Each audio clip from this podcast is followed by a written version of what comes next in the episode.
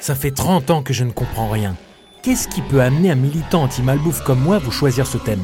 Bon, si tu me demandes mon avis sur le sujet du resto en question, je te répondrai Ben, tu veux savoir quoi? Sa valeur nutritive? La considération de ses employés? Son capitalisme? Ou encore que ça donne du boulot temporaire à un étudiant? Non. Dans ce monde de malbouffe et de consommation, on va tenter de se dégager des attaques faciles et porter un regard sur de chouettes jeux vidéo. On va essayer d'extraire de toute cette graisse un carré de soie. Les jeux vidéo franchisés en question m'ont-ils fait grossir? Non. M'ont-ils bouché une artère? Non plus. M'ont-ils procuré du plaisir de gameplay? Oui. M'ont-ils influencé artistiquement? Euh, on va voir. Attention, cette émission est très dense. On enquête pour relever les empreintes, mais on va pas refaire l'histoire. Pour cela, il nous faut traverser différents restos, rencontrer des développeurs, goûter des histoires croustillantes. C'est l'histoire d'un plaisir inavouable, jeux vidéo et Mac dégueu. Histoire musicale et personnelle avec des jeux cool liés à une franchise qui vend de la merde. Ah oui, creuser l'éthique et l'esthétique, ce n'est pas toujours évident. Venez comme vous êtes, qu'il disait. Si tu savais qui j'étais, tu ne dirais pas ça.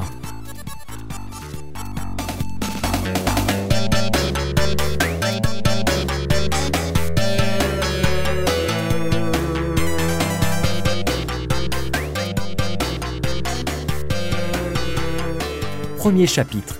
Création de la franchise entre un fondateur, un voleur de burgers et un clown. L'origine de ce bordel remonte à 1940. On est à San Bernardino, en Californie. Bah mince alors Je m'attendais à voir un seul fondateur à la tête de cet empire, mais en voilà deux. Les frères Richard et Maurice McDonald, surnommés Dick et Mac. Retenez bien ces noms. Ils me racontent leur mise au point d'une restauration basée sur la vitesse de service. Repas aussitôt commandé, aussitôt servi. Le concept du fast-food est né. Et ça marche Il a dit qu'à une illumination, il constate que la majorité de nos ventes se concentrent sur trois éléments. Hamburger, frites, soda. 87%. Alors on se dit, concentrons-nous sur ce qui se vend. Et c'est exactement ce qu'on fait. Le beefsteak terminé, les tacos terminés. Mais on ne s'arrête pas là. On fait le point sur tout. De quoi peut-on se passer? Beaucoup de choses pouvaient sauter. Les serveuses, On va au comptoir chercher sa commande. la vaisselle. Et ça, ça nous amène au changement essentiel. Vous avez changé quoi? L'attente. Des commandes prêtes en 30 secondes au lieu de 30 minutes. Avance rapide en 1954. Même lieu et même frangin. La boutique tourne bien. Sauf que cette fois-ci s'ajoute un drôle de zèbre. Raymond Kroc, un représentant de commerce. Monsieur Kroc a traversé tout le pays pour ne pas rester un loser qu'il semblait condamné à être. Il flaire ici l'idée du siècle. Il est charmé et lance son numéro de charme. Il propose de créer une franchise, c'est-à-dire de créer les mêmes restaurants partout aux États-Unis. Pour les charmer, il utilise des arguments de choc. Sur le nom, par exemple. C'est vrai, c'est un nom qui claque. Ça fait un peu MacLeod, les mecs que t'as pas envie de faire chier. Et puis ça rappelle la chanson Hall McDonald Farmer, un petit goût de l'Amérique. MacDonald E. And Tandis que le nom Raymond Croc, on dirait un mélange de vampire et de pirate. Rien que sur le nom, t'as pas confiance. Et deuxième argument de Croc, il adule leur concept des arches dorées. Mais ces arches ont beaucoup de points communs avec ces bâtiments. Un bâtiment avec une croix au sommet, hmm, qu'est-ce que c'est? C'est un espace où des gens, des tas de gens très bien, se réunissent et partagent des valeurs protégées par le drapeau américain. On peut émettre l'hypothèse que ce magnifique bâtiment flanqué de ces arches signifie plus ou moins la même chose. Ça va plus loin que de délicieux hamburgers à déguster. Ça signifie famille, ça signifie communauté. C'est l'espace où les Américains se retrouvent pour partager un repas. Je vous le dis, McDonald's pourrait bien être la nouvelle église américaine. 1958, la franchise paye bien. Ah ça oui, on a vendu plus de 100 millions de burgers. Mais Monsieur Croc utilise une technique sans scrupule. Il achète carrément les droits exclusifs sur le nom. Il écrase Dick et Mac, leur volant, leur concept, leur nom, leur business. En témoigne encore aujourd'hui le chanteur Mark Knopfler. Sometimes you gotta be an SOB. You wanna make a dream reality. Competition, send them south. They're gonna drown, put a hose in their mouth. Do not pass go, go straight to hell. I smell that immediate Le business, c'est la guerre. L'enfer des agneaux, le paradis des requins. Si mon rival est en train de se noyer, je m'approche de lui et je lui maintiens la tête sous l'eau. Bon, ok, entre le faux fondateur voleur de Monsieur Croc et l'invasion de l'Empire du Burger, il y a de quoi monter un film fantastique. Mais comment en arrive-t-on à me servir un jeu vidéo? En faisant le lien avec une mascotte capable d'attraire la jeunesse. Qui de mieux à cette époque-là? Bozo le clown.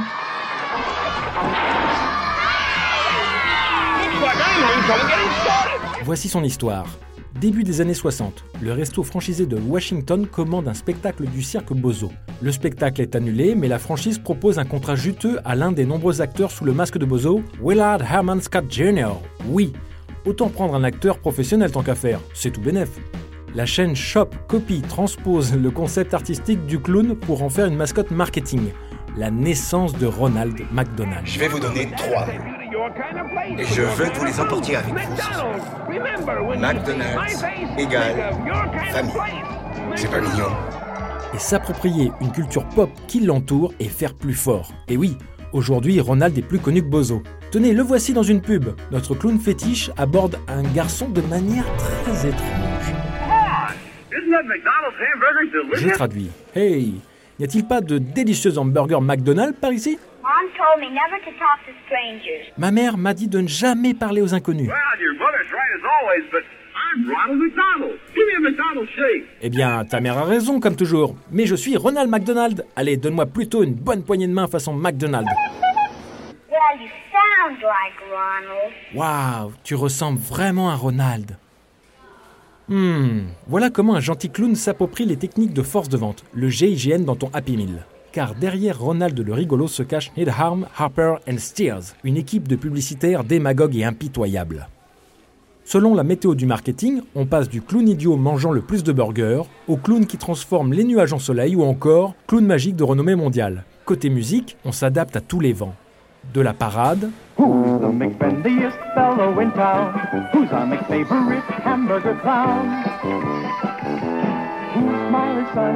on passe à la pop music hippie du moment, mouvement, je le rappelle, dénonçant le capitalisme.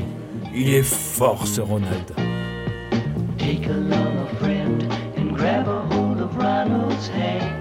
Hey, mais il faut engendrer un pays et des amis à Ronald Ce n'est pas pour le consoler de la solitude, je vous rassure, mais bien pour la publicité. Cheeseburger sous LSD Non, McDonald Land.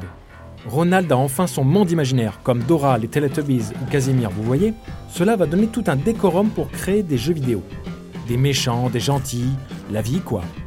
Mais attendez, attendez, il faut que je vous en raconte une bien belle. Cette fois-ci, c'est la production Sid and Marty Croft qui s'est fait flouer. Sid et Marty sont les créateurs originels de HR Puff and Stuff, une série pour enfants mettant en scène un gentil dragon, un Casimir à l'américaine.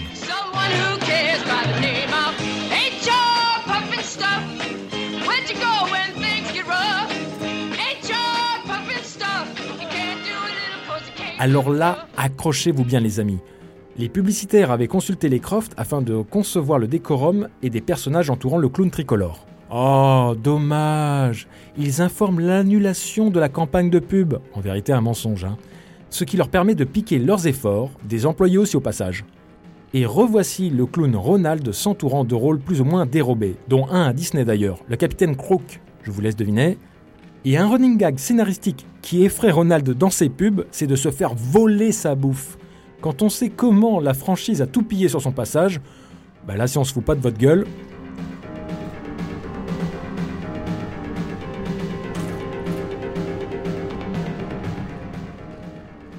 Donc, pour conclure cette première partie, et avant de vous parler de ce qui m'a touché dans les jeux vidéo qui y sont attachés, il faut savoir de quoi on parle quand on aborde cette franchise. 1. Entourloupé, c'est-à-dire des gens qui ont une bonne idée et d'autres qui ont une motivation mercantile et flairent la bonne idée pour en faire leur propre business. 2. En langage business, justement, réussir. Réussir, ce n'est pas juste créer, c'est faire du business et en tirer le max de fric. On est bien d'accord? Ah, ah, ah, excusez-moi, je reçois un coup de fil, c'est peut-être maman? Quoi? Ronald McGerald Au Japon? Quoi? C'est quoi ce délire là? Je pourrais vous parler des jeux mobiles ou indés qui sont associés à la grande chaîne de resto, mais je préfère remonter au premier jeu vidéo lié à cette franchise, Donald Land. Je n'ai pas de lien particulier avec ce jeu Famicom, pour cela il me faut enquêter à Ginza, l'un des quartiers huppés de Tokyo, où le premier resto franchisé japonais fut bâti. Nous rencontrons Den Fujita, le PDG nippon de la franchise depuis 1971, mais c'est aussi le vice-président de la société de jouets Toys R Us au Japon. Peut-être un indice entre jouets, malbouffe et Happy Meal. Qui dit jouet dit jeu vidéo. Voici une de ces stratégies de vente auprès de la population locale impliquant cette déclaration. Écoutez bien. La raison pour laquelle nous autres Japonais sommes petits et au teint jaune vient du fait que nous avons mangé du poisson et du riz pendant 2000 ans. Si nous mangeons des hamburgers et des pommes de terre McDonald's pendant 1000 ans, nous grandirions de taille et notre peau deviendrait plus blanche, nos cheveux plus blonds. Ok, là c'est à se demander si tout ce concept vient de Mars ou de Krypton. Revenons au jeu. Donald Land est développé par Data East. Donald, Donald comme le canard? Cannot pronounce Ronald, you know, so we pronounce Donald. Pronounce. Ah non Les Japonais ne peuvent pas prononcer le son R, ça sera alors Donald McDonald. Ah d'accord. Le jeu de plateforme inclut des mini-jeux et des items à récupérer tels des pommes, des vies et bien sûr des menus McDo. On pouvait s'attendre à un jeu nul, néanmoins Donald Land reprend beaucoup de bases classiques telles que Mario Bros, mais arrive à les maîtriser. À chaque boss, on sauve les amis de Ronald. Le jeu comporte une palette graphique détaillée mais comporte vraiment des bizarreries. Par exemple, après des niveaux classiques, bateaux de pirates, fêtes foraines, on plonge de plus en plus dans du Castlevania ou du Gonzal Ghost. Et son histoire, c'est complètement dingue. Allez, je vous la cite. Les habitants de Donald Land ont subi un lavage de cerveau et ont été capturés par des démons. Pourquoi pas des aliens tant qu'on y est Ronald, pardon, non, non, Donald utilise des pommes piégées en bombe pour vaincre ses démons. Je vous invite à découvrir ce jeu jusqu'à son dernier boss, un des plus flippants que j'ai jamais vu. Le vrai visage de McDo? Oula, j'ai dit ça moi Et parmi toute cette bande-son enjouée, j'interprète librement une musique que l'on retrouve sur plusieurs niveaux. Un jazz roublard, de la filouterie sous la culotte des inrecuptibles où la prohibition de l'intoxication alimentaire est outrepassée.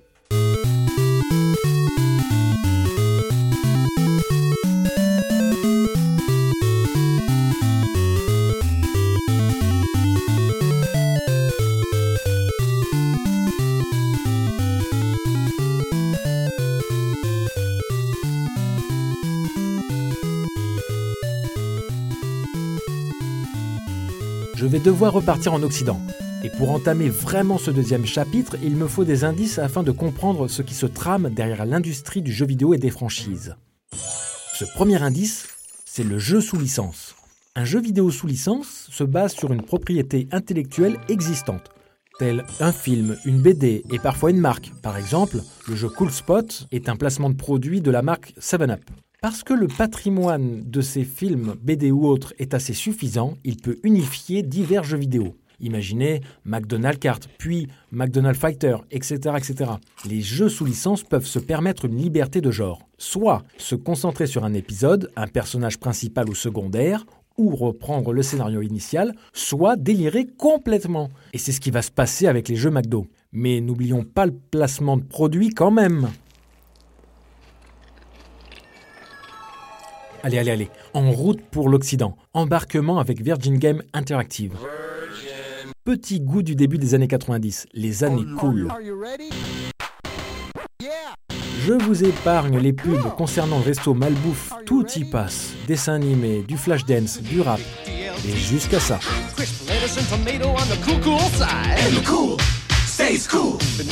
Oh. Non, non, non, c'est trop cool pour moi là. Oh, c'est immonde. Virgin, à la base, ce n'est pas du jeu vidéo, mais toute une love story entre culture et industrie. Derrière le hippie à la cool Richard Branson à sa tête, existe un milliardaire et un très gros négociant.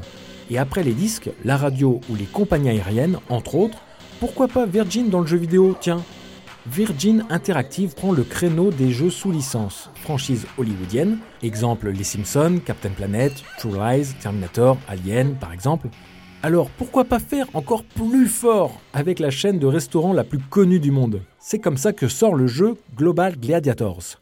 Ce jeu contribue à une patte particulière de la Sega Mega Drive, Cool Teenager des 90s. Cool Teenager des 90s. Une histoire sommaire sur fond d'une jeunesse écologiste et métissée, et nous retrouvons deux ados au devant de la marque. Le clown se met en retrait et laisse place à la culture entre hip-hop, house music et rock du moment. Les deux ados jouables se nomment Mick et Mac. Quoi Il indique à une illumination. Il constate que la majorité de nos ventes se concentrent sur trois éléments. Hamburger. Oh non, c'est pas vrai. Alors là, on atteint le cynisme le plus total. Néanmoins, les musiques et graphismes de Global Gladiators se démarquent rapidement parmi les autres jeux de plateforme Mega Drive. Chez Virgin, on a les moyens. L'équipe menée ici par David Perry, venu rejoindre la production Virgin Game USA, va pousser la maniabilité et les animations graphiques vers des cartoons irrévérencieux. Les personnages Mick et Mac sont armés d'un pistolet type Super Soccer, chassant les ennemis faits de détritus et de pollution, tels les envahisseurs venus de l'espace. Après les efforts des jeux Terminator chez Virgin, Global Gladiators deviendrait une sorte de jeu test, donnant des bases de ce que l'on retrouvera plus tard par la suite avec des jeux comme Cold Spot, Disney Aladdin ou encore Earthworm Jim. Niveau musique, c'est Tommy Tallarico, fondateur du fameux Video Games Live, qui est à la composition. Entre du Axel Foley et du Michael Jackson, les mélodies accrocheuses ont donné du sourire et du courage à beaucoup de joueurs, tapant du pied et manette à la main dès le premier niveau de Global Gladiators. Entre house music et rock shonen, où Smooth Criminal et Street Fighter 2 peuvent s'inviter.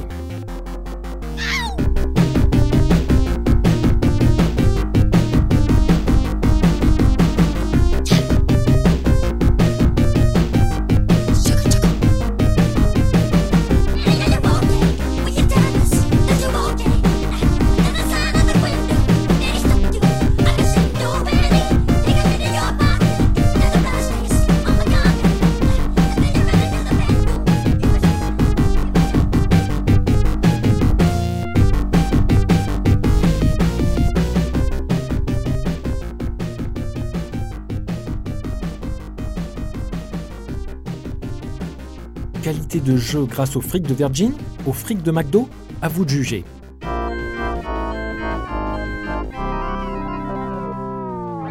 Allez, maintenant, on va s'attarder un peu plus. On aborde la troisième partie de l'aventure avec un coup de cœur. De Sega, on revient sur Nintendo, mais on reste chez Virgin Interactive et le développeur Océan, avec l'atterrissage d'un objet plus ou moins identifié.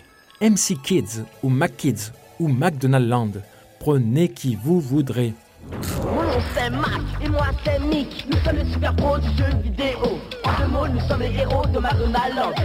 Le synopsis de ce platformer est très simple. Ronald le clown missionne les deux ados Mick et Mac à récupérer son sac magique, volé par un burglar, etc. Et je m'imagine déjà les aventures de Mickey Rourke et d'Eddie Murphy chez Kiabi.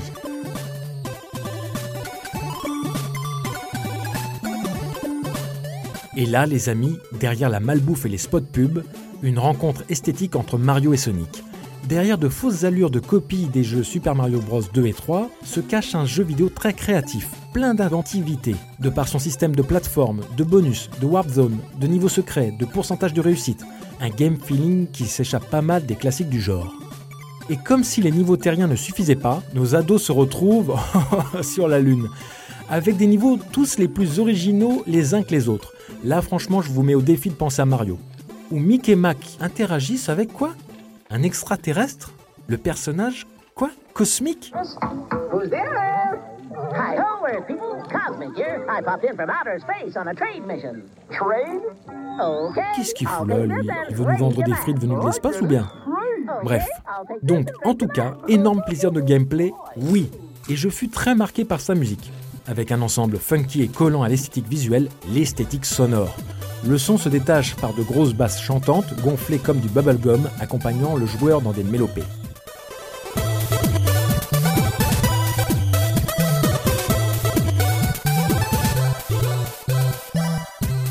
Un amour sonore d'abord d'une manière objective, Charles Dinen, cofondateur de la démoscène musicale Maniacs of Noise, il nous a régalé d'un son inhabituel sur la NES. Compositeur néerlandais habitué à la Commodore 64, tout juste installé aux States pour l'occasion, son passage unique sur la NES lui permet de décoller parmi les hits The Lost Vikings jusqu'à la direction audio de la série Need for Speed, simulation de course automobile, je le rappelle. McDonald Land fut peut-être sa chance, son opportunité à saisir pour ce jeune compositeur freelance. Ensuite, j'aime ce jeu d'une manière subjective. Ce jeu m'a-t-il influencé artistiquement? Eh bien oui. Ce fut ma première rencontre avec les arpégiateurs 8 bits de la chiptune. En gros, c'est la Commodore qui s'invite sur la NES. J'ai essayé maintes et maintes fois de les copier avec des pédales à effet collées à des claviers bon tant pis. On sort des carcans Nintendo Family pour de l'adolescent perso, une sorte d'aventure intérieure. Chers auditeurs, je vous l'avoue, Je n'ai pas appris Nirvana, Renault ou les Beatles pour débuter la guitare, mais par ce titre d'introduction de McDonald Land, de la pop sucrée où j'ai décortiqué les accords, le groove et la mélodie.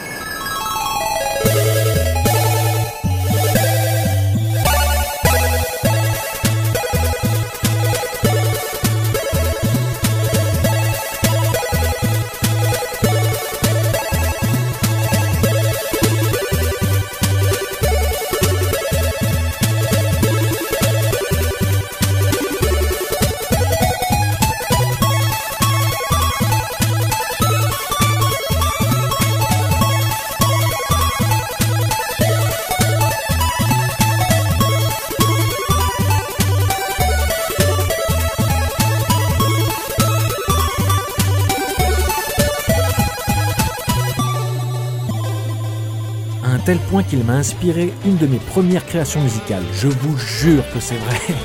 Allez, un petit extrait.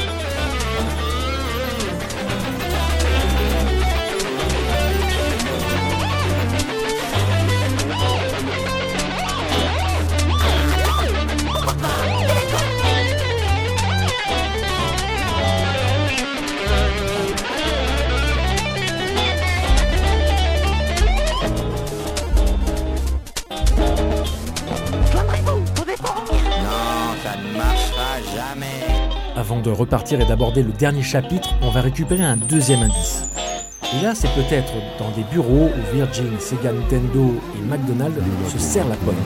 L'univers féerique de la franchise devient un prétexte. La pub reste là quand même. C'est une arme de l'industrie, la NDA, Non-Disclosure Agreement. Ça fait un peu FBI dit comme ça. En fait, c'est un accord de non-divulgation ou de confidentialité.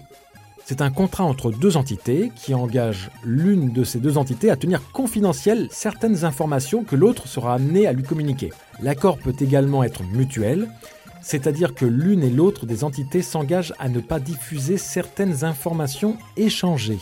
Entre stratégie marketing et industrielle, elle permet, je cite, aux entreprises de dévier un ancien système contrôlant leur communication et proposant un impact médiatique ciblé et non négligeable. Ce n'est pas de moi, c'est un article que j'ai chopé récemment sur Nintendo. Allez, je vous le joins avec le billet de l'émission. Ça, je lui laisserai jamais. Je préfère crever que lui laisser une seule action McDonald's. Ce n'est pas si simple. Les frères sont vos associés. Vous avez signé un contrat. Débarrassez-moi de ça. Quelles que soient les conditions. Ça va coûter cher. Alors ce n'est peut-être pas le cas avec les jeux que nous découvrons, mais c'est bien d'avoir cet indice, car il montre avec plus de transparence comment ça peut se passer en coulisses. Tous ces indices nous permettent de comprendre également pourquoi des jeux vidéo dédiés à un restaurant de franchise mondiale ont pu voir le jour. Exemple, pour la sortie de Super Mario Bros 3 à l'époque, là c'est Nintendo et McDo qui ont proposé un partenariat pour les menus Happy Meal. Bien sûr, tout cela n'est qu'interprétation, on n'était pas dans les bureaux, mais je me dis que la cible jeunesse n'est pas hasardeuse ici. What's in McDonald's Happy Meal? One of four Nintendo Super Mario Brothers 3 toys. A Mario toy that jumps. Or an acrobatic little... Donald Land s'influençant de Mario, Mario que l'on retrouve dans les boîtes Happy Meal, quoi de plus merveilleux?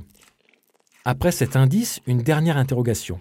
Qu'est-ce qui peut amener un développeur de jeux vidéo, par sa technique et sa créativité, à jouer le jeu de défense d'une marque aussi capitaliste?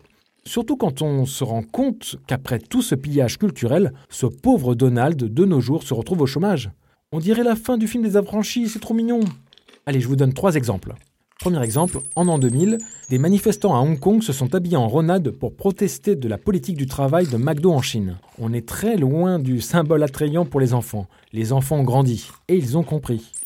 Autre fait divers en 2010 entre McDonald's et la Corporate Accountability. C'est une orga internationale qui a pour but de protéger la santé publique, l'environnement et la démocratie contre les abus des sociétés transnationales. Ah, ça rigole pas, hein L'orga suggère à McDonald's que Ronald devrait prendre sa retraite. Pourquoi?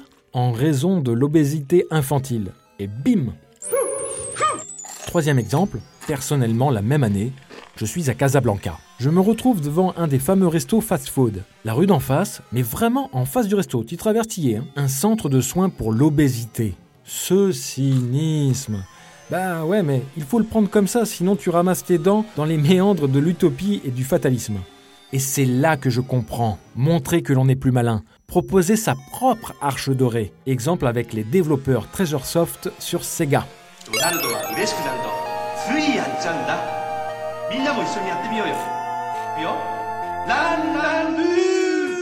Je repars au Japon car les deux jeux cités auparavant chez Virgin n'ont pas été publiés au pays du soleil levant.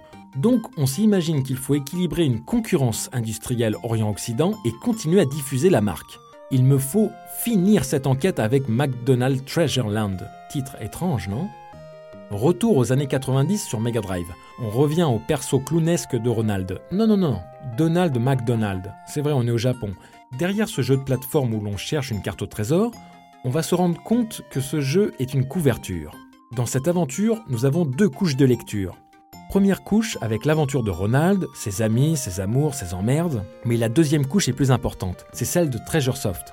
Et j'insiste là-dessus. C'est un gameplay fait de systèmes d'accroche plateforme rappelant Bionic Commando ou plus tard Dynamite Heady, un début d'aventure avec des éléments graphiques type d'une Green Hill Zone d'un côté, musique de parade de l'autre, un classique.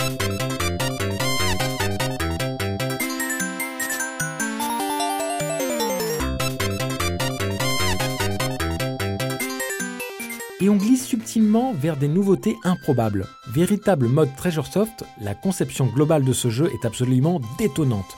D'abord, on ne s'attache absolument pas aux personnages, mais plutôt aux actions et aux animations.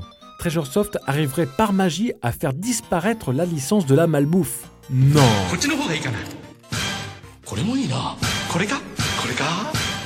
au fur et à mesure du jeu, on se rend compte que c'est bien Ronald qui s'aventure chez Treasurland et non le contraire. Incroyable. Je vous disais que McDonald's Treasureland est un jeu couverture. C'est un platformer sympa, mais surtout un développement servant d'alibi pour le vrai bébé de Treasuresoft à cette époque-là, Gunstar Heroes. Ici, l'aventure est un peu particulière, car l'équipe de Treasuresoft, tout juste sortie de Konami, voulait offrir leur bébé Gunstar Heroes un run and gun très personnel.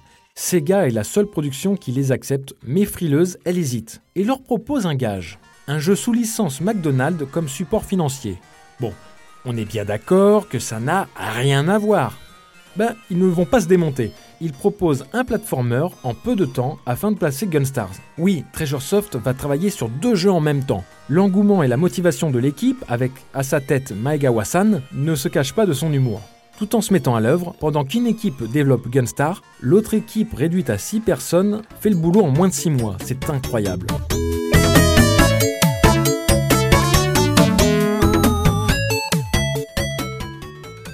Maintenant, je vous dévoile la confidence de l'enfance. Voici un des jeux qui m'a amené à vous proposer jeux vidéo et synapserie. Car pour moi, Treasureland, c'est une aventure sonore et nocturne. Imaginez le contexte de mes 11 ans. Nous sommes un soir d'été, je n'arrive pas à dormir.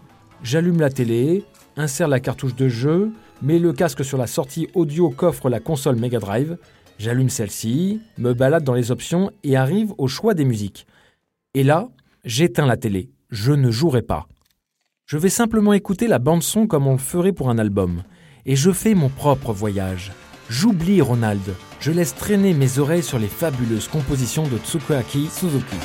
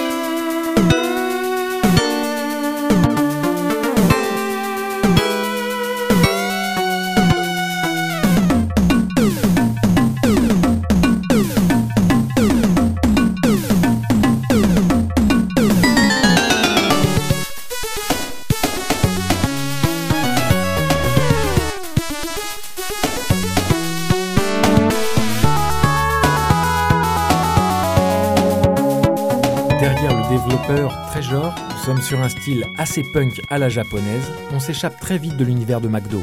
C'est aussi un jeu laboratoire et c'est aussi tout un premier pas musical de ce que j'entendais pas à la radio, tel du jazz fusion, du rock progressif, etc. Mais il faut revenir au jeu pour que je vous donne mon dernier indice à cette enquête fabuleuse et farfelue. Dans cette aventure saugrenue, Ronald finit par se faire enlever par des aliens. Genre rencontre de Ronald et du troisième type, vous voyez? Tiens, mais ça, attendez, attendez. Ça me rappelle le film dégueulasse Mac et moi. Une très mauvaise adaptation de E.T. et un placement de produit McDo, où Ronald le clown y apparaît d'ailleurs dans une scène de resto. Oh, mais attendez, attendez. L'épilogue de dingue. La vérité est à l'ailleurs Récapitulons les éléments d'enquête. Nous avions Den Fujita et Sam Albouf McDo qui voulaient faire changer les êtres, les voleurs de concepts, des publicitaires qui s'adaptent à chaque mode, des bandes sonores de jeux de pop ovni proches de l'expérimentation, des personnages extraterrestres récurrents dans des pubs comme dans des jeux, et Mac et moi comme McDo et moi, ou MAC Mysterious Alien Creature, et c'est en regardant James McDonald, le conférencier des ovnis, que je comprends tout. Professor James McDonald. As a result of the extremely heavy wave of sightings in 1952, the CIA and Air Force became so concerned over the sheer number of uh, uh, reports that were tying up Air American intelligence channels that they wanted to get this signal out of the system. Asked the Air Force, the CIA asked the Air Force for a, a debunking policy. The literal wording was to debunk the flying saucers to decrease public interest in the UFOs.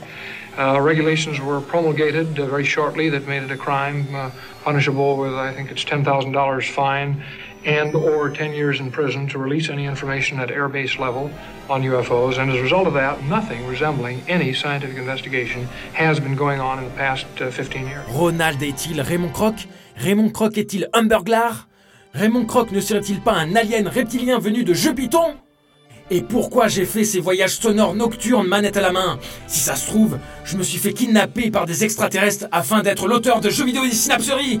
Et les développeurs de jeux, hein Entre individualisme, concession et prise de liberté J'accuse donc Ronald pour avoir attiré et fidélisé de nombreuses générations d'enfants qui reviennent une fois de plus adultes, consommés dans ces putains de restos. Saviez-vous, oui, messieurs, dames, qu'aux États-Unis, près de 96% des enfants connaissent le personnage clownesque qui les rend aussi populaires que le Père Noël?